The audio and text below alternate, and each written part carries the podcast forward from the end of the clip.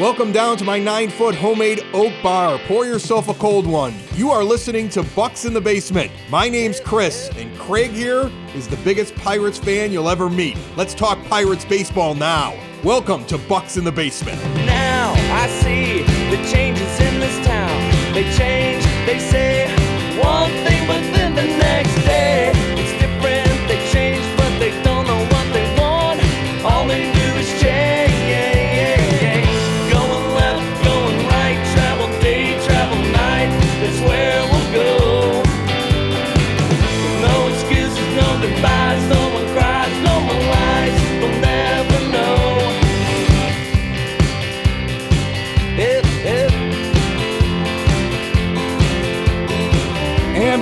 nine foot homemade oak bar. Pour yourself a cold one. My name is Chris. His name is Craig. This is Bucks in the Basement. Uh, the podcast for fans, by fans, and 30 minutes of Pirates talk. All right. There's a lot we can get into. Happy trails to Cole Tucker. He's on his way to Arizona. Arizona Diamondbacks pretty much picking up everybody's garbage right now. They and, and there's no rhyme or reason for it because you get a young piece of garbage, and I, I say that in the nicest way. He's a human being. he's got a beautiful girlfriend who I saw in the MTV Music Awards or Movie Awards, whichever ones those were, that were just on, and she wore like 12 different outfits, and she was gorgeous in all of them. And that may be the best thing about Cole Tucker is Vanessa Hudgens. But they're gone off to Arizona, young prospect who didn't pan out. They also grabbed up Dallas Keuchel, who was DFA'd, who's an old pitcher who hasn't been able to figure it out in two years. So the Diamondbacks are grabbing everybody's stuff. Like if you're loose in the ether, the Diamondbacks are grabbing you. It sounds a lot like the Pirates, doesn't it? It's exactly what the Pirates are doing, and I'm kind of surprised by it, but not surprised by it. Cole Tucker going back home, you know, Phoenix, Arizona native. Uh, talked to Jason Mackey. He was saying, you know, he's one of the big Diamondback fans until, you know, the past eight years with the Pirates. So going back there and, you know, change of scenery, I don't know, what whatever it may be. Uh, we saw this coming, you know, a while ago, and and we're okay with it. I mean, you gave the guy every shot you could. He had 25 strikeouts and no walks this season. He went down to AAA and was hitting strictly left-handed and, and still just wasn't putting it together. So, I mean, good for him. Like, I, I never hated the guy. I, I was always, it was more of a frustration of him wanting him to do better because he did have like such a great personality. Would have been so good for the fans. I mean, was great with everybody, the media. And so it's like one of those guys that it's like if he's a good baseball player and he's you know, it gets the Pirates, you know, out there and people coming into the stands and gets the Pirates team out there as being somebody who has, you know, a fun player on their team. But dude, just just not good at baseball. Not and, and good. the Keik- the Keuchel thing, like, I mean, why not? He, he he was terrible for the White Sox, but as Arizona, it's just like a minor league deal. So eh, that's where like when people get upset with what the Pirates are doing, but then other teams are doing it as well. I can't get as upset for the Pirates for taking a stab at Yu Chang, a guy that Ben Cherington has been looking at for a few years, or uh, the people he knows have been looking at for a few years, or Josh Van Meter, who before he broke his finger started hitting a little bit better. Like if you want to take stabs at these guys, as long as they're not technically blocking anybody, I'm fine with it. Yeah. Well, I think that's the point that I'm trying to make is that we were done with Cole Tucker and and the White Sox were done with Dallas Keuchel and there go the Diamondbacks they grab them both. And the Pirates grab other people's trash. You know, one man's trash is another man's treasure. And that's what happens when your team isn't very good. The hope is though that the team is getting better. I, I was looking today at the Pirates stats and I was impressed by the fact I, I looked at OPS plus. Because what that does is that compares your hitters to everybody else in baseball. 100 means you're at the average for Major League Baseball, okay? And your OPS, of course, is your slugging and your on base percentage added up. So it's indicating you get on base and you get extra base hits and you produce runs. It's just one of those tools. There's all kinds of other interesting ones like weighted runs created and everything like that. But OPS Plus is like a really simple one you can find pretty much anywhere. Uh, and, and it's measuring your your players, your hitters' OPS versus everybody else's. So in a down year for offense, let's say that the average last year was like a 720 OPS.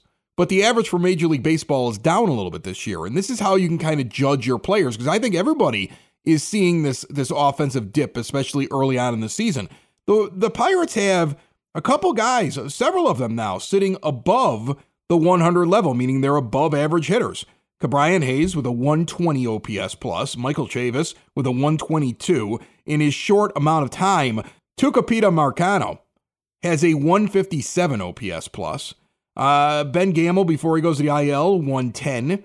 A 118 from Vogelbach, A 103 from Suwinski. And even Bryan Reynolds with this terrible start with a 101, which tells me that he will get it together. He's going to be one of these guys that second half of the season I think is going to really bust out. I know he's frustrating people, but there are some hitters. And and that's a that's a positive because there's been times where I've looked at that and the Pirates might have one guy that's over 100. That's how brutal it's been over the last couple of years, Craig. Yeah, and it's it's pretty much you know it was last year it was Bryan Reynolds and, and maybe a guy or two like bumping up and down, but yeah, it's it's definitely it's nice to see, and especially from you know like a Jack Suwinski. The kid was struggling. He was hitting, I think it was like a buck eighty, had like one home run, and kind of just got to stay in there. And even last time we talked, which was a little while ago, because you know, we took the the Memorial Day to do a little bit of minor leagues. He had hit a home run against the Cubs. We thought it was like really cool because it was like in Chicago. But he's still kind of stuck with that. And to see him kind of actually push back against major league pitching, that that's kind of promising. Uh, Tucupita Marcano, another one where, you know, he's not one of the Pirates' top prospects, but, you know, Cherington has shown that some of those guys he will bump up from uh, double A to the big leagues. Tucupita Marcano, people will forget, you know, made the uh, the Padres roster, maybe a little bit due to injuries, but had made the Padres roster, you know, out of spring training last year. So I know a lot of people, you know, described him as you know, Adam Frazier light. Well, if you get that guy in there for a little bit and he kind of hits a hot streak and stuff and you're playing him at the right times, not a bad player to have. So that's the kind of things I like to see. Obviously, Ke'Bryan Hayes, you know, showing a little bit a little bit more power recently. Um, has always had the exit velocity this year, but just kind of wasn't getting that little bit of launch angle.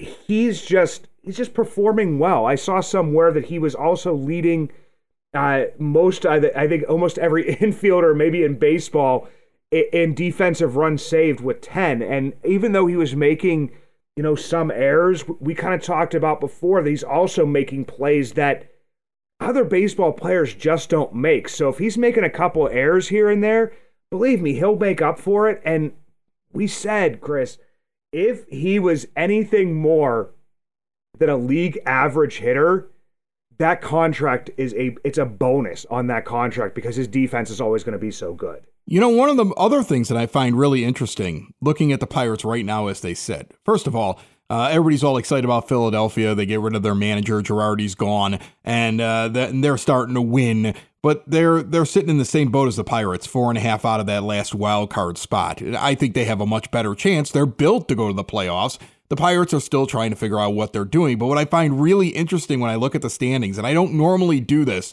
take a deep dive into Pittsburgh Pirates standings because they really don't matter when you're rebuilding your team.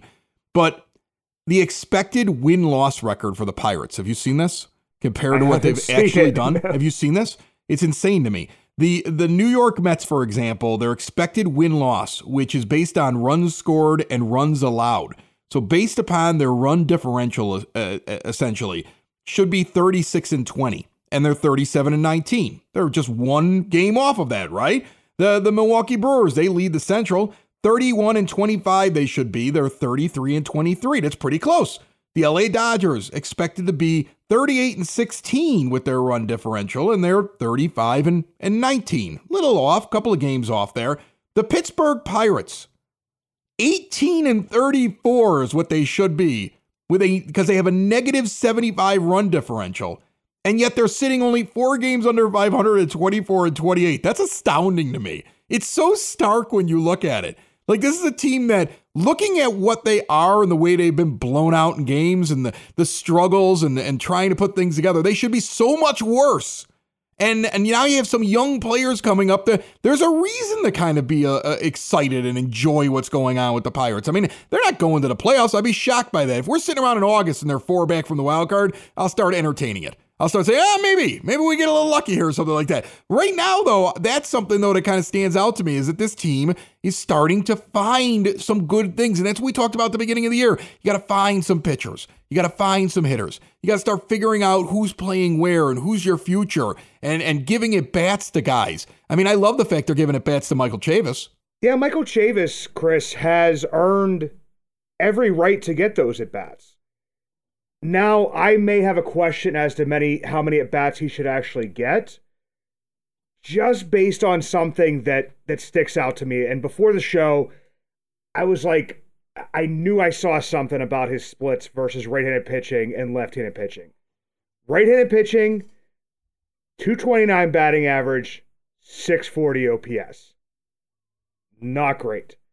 Left-handed pitching, 367 average, 1.040 OPS, a full 400 points difference.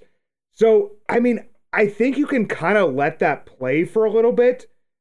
So, Michael Chavis can get a decent amount of playing time. It's just something to be cautionary of. Some guys have the splits like this where they just don't hit that type of pitching as well. Well, here's the thing I would keep playing him against everybody. And that's because I looked at his career stats. Now, his career splits, his uh, his splits versus right-handed pitching, he's just a little off. His career 244 with a 696 OPS. That's just a little bit below average. Okay, he's if you get him to like from 696 to 720 lifetime, he's an everyday player, he's not a platoon guy. In fact, there's some guys that are in the very high sixes that teams just move down in the order and the guy plays every day. Okay. So I think at this point in his career and where the Pirates are, I wouldn't platoon him because he's shown that he can do just a little bit better than what he's doing against righties. And what he's doing against lefties is amazing. And if that's the thing that comes first, right, where he's figuring it out against left handed pitching, and if you continue to give him at bats against everybody, and then the right handed pitching thing comes along, and, and that happens a lot with players. If you if you look at like pick a player that's really good in baseball.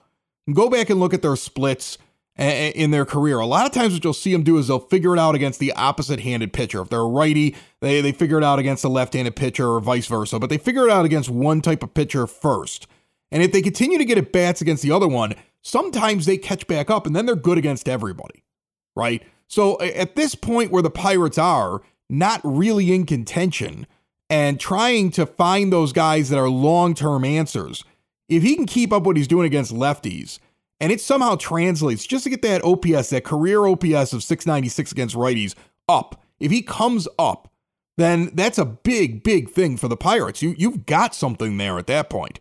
Okay, you've got something there, you got something long term, you got something good, you got something solid in the middle of your lineup. You're happy with that. So yeah, I wouldn't I wouldn't platoon him right now because he's pretty close to what his career numbers are against righties. It's not it's not atrocious, and let's see if he can figure it out now that he's figured out left handed uh, pitching because he's killing that for the first time ever in his career. Yeah, and he's a guy, Chris, that, like I said, he, it was just something to note. I, I, I generally think he should be playing every day. I don't know if it, he's a first baseman for his career, standing at, you know, 5'10, uh, just a little bit, you know, taller than me.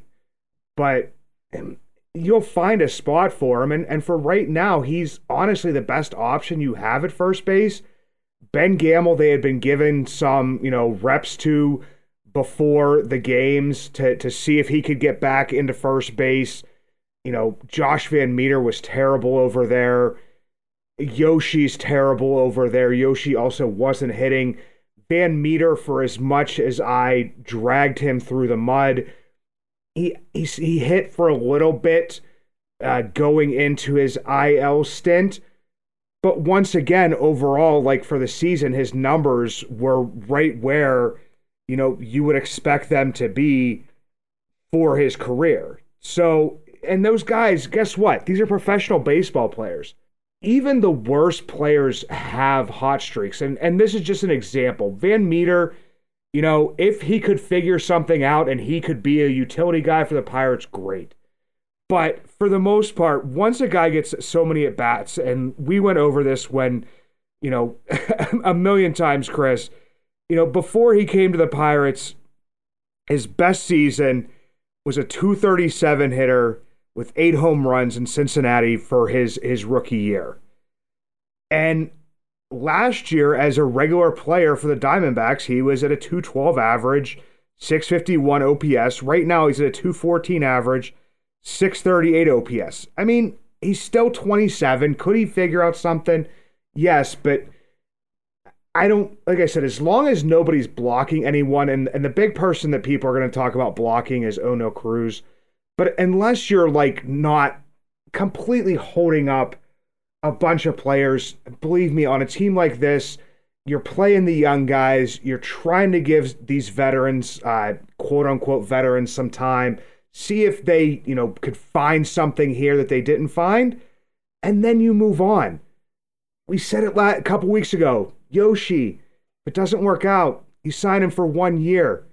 Chris's boy, Daniel Vogelbach, who he, he never seems to mention when when he's giving out stats, that, that he looks over him when he's going out at OPS pluses. Because I don't know if you did, Chris. I, I know I did. God. I almost forgot him, but I got him in there. I said Vogelbach, okay, 118. I'm, I'm just I'm just joking. I, and that's for, you know, our our little quote unquote side bet there that, you know, we can bump back to to July at this point. I'll, I'll give you till July. You know, and that's really funny because maybe a couple of weeks ago you were tell you didn't even want the bet because Bryan Reynolds was starting to hit and Vogelbach yeah. was falling off. Now all of a sudden Reynolds hasn't caught Vogelbach statistically uh, offensively, and now you want the bet back on. I mean, you gotta you gotta pick a lane here, big guy. It's just funny, and Vogelbach actually went on the DL for you know ten days, or his average was starting to to nosedive at that point in time, but it's trying to find these guys that matters and the title of our show a couple weeks ago was you know play the young kids and and that's what I want to see happening. You know, we have Roansy Contreras coming up and, and pitching really well in a game that, you know, Jack Suwinski ends up walking off. Cal Mitchell getting his first home run yesterday. Uh, you said Tucupita Marcano coming up.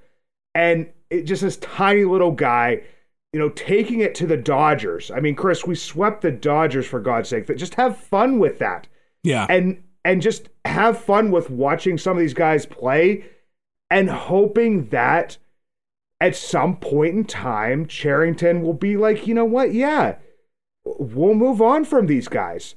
As soon as the injuries started popping up, it's like, you know, we're going to give Cal Mitchell a shot. We're going to give Jack Suwinski a shot. Now we're going to give Travis Swaggerty a shot. So, I mean, he's doing something definitely a lot different, and it's making it at least exciting to a degree. I mean, of course, you want to win. We have a decent record right now, but it's also about, you know, figuring out out of these three outfielders in Suwinski, in Mitchell, in Swaggerty, who I guess was late for the plane and, and couldn't make it to his debut debut on Sunday but figuring out if you have one or two of those guys that can either be trade chips, I hate to say that, or one of your starting outfielders. Because if you have three guys that are performing pretty well at the major league level and a team comes calling, that's when you start to, at some point, make those steps going towards bringing in players while sending players out. You're you're ahead of yourself though. We, I'm we, way ahead. Of, we, you're way, ahead, way of ahead of yourself. You're way ahead of yourself. First, we got to get to a point where it's a lineup that makes sense. Like like I would be happy to have the right people healthy to watch an infield that's got Chavis at first base, Marcano at the at second base. Put Oneil Cruz when he gets up here at shortstop and Brian Hayes at, at third. Like I want to see that. Like then I would start saying, okay, I have four, in my mind, competent players in those positions. Knock them out of their starting role, right? Like uh, when you get to that point, then you can start having those conversations. And that's if the guys who are who are showing in small sample sizes that they can actually do something if they continue that throughout throughout the entire year. Then you could start getting a little bit excited. Your outfield right now is just filled with 220 hitters.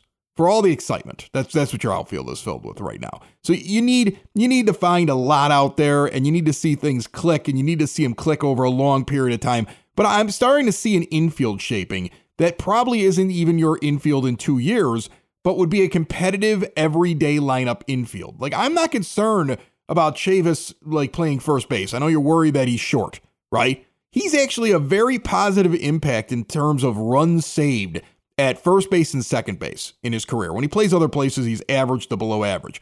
But when you look at his defensive metrics, he's a plus for your team at first or second. And I think they have so many middle infielders that they want to get a look at. That's why he's standing at first. You know, uh, Tsutsugo is his time is numbered. He's a 30 year old player that gave you a couple of good weeks, and he's a journeyman that bounced all over the place. And he showed up here and he couldn't duplicate it. And he's hitting 177 over 113 at bats with a 538 OPS and a 56 OPS plus. That's how below average he is. I mean, you could fire him into the sun tomorrow and I'd be fine with it as long as Michael Chavis is playing well and he's giving you plus defense and he's hitting, he's killing lefties and he's just a hair below average against right handed bats. How how many guys would you take if I could ascribe that player to you two years ago? You'd be like, where do we get that guy? Because we don't have any of those, right? So I'd be perfectly fine with having him stand at first base the rest of the year. Are you or someone you know looking to learn how to play a musical instrument this year? Then you should be checking out Westgate Music School. Private music lessons for all instruments, including guitar, piano, drums, voice, bass guitar, violin, banjo, ukulele, and more. Are you a vocalist? Are you ready to play a musical instrument and looking to join a group? Westgate Music School offers group classes for rock band, a cappella vocal, and barbershop quartet. Plus, it's all online. That's right. From anywhere in the country, you can learn any instrument you want with Westgate Music School. Gift certificates for Westgate are also available. More information, westgatemusicschool.com. A, a lot of people are saying, you know, the, the big debate now is oh, Ono Cruz shortstop or not shortstop. He's had like, you know, 15 errors on place for on pace for 50 plus errors at, at shortstop, but it's always been the bat for him. If the bat plays, you will find a spot for him, and he's athletic enough. that's not stuff that really needs to be worried about. At, at this point in time, I mean, you went from having a plethora of middle infielders. Now you have Marcano and Castillo, and then you've got a bunch of guys in the outfield now that that need to get at bats. Oneil Cruz, we all knew he was going to be up here at some point this year. I mean, it's a given. It's going to happen. He's actually been hitting well for the month of May. Ben Cherington's, you know, dream came true that he absolutely struggled for the first month of the season. So it looked like, oh, that's the reason, you know, why we kept him down. Do you think that they really care about that, though? Do you really think that Major League Baseball GMs worry about your opinion about why they're keeping a guy down?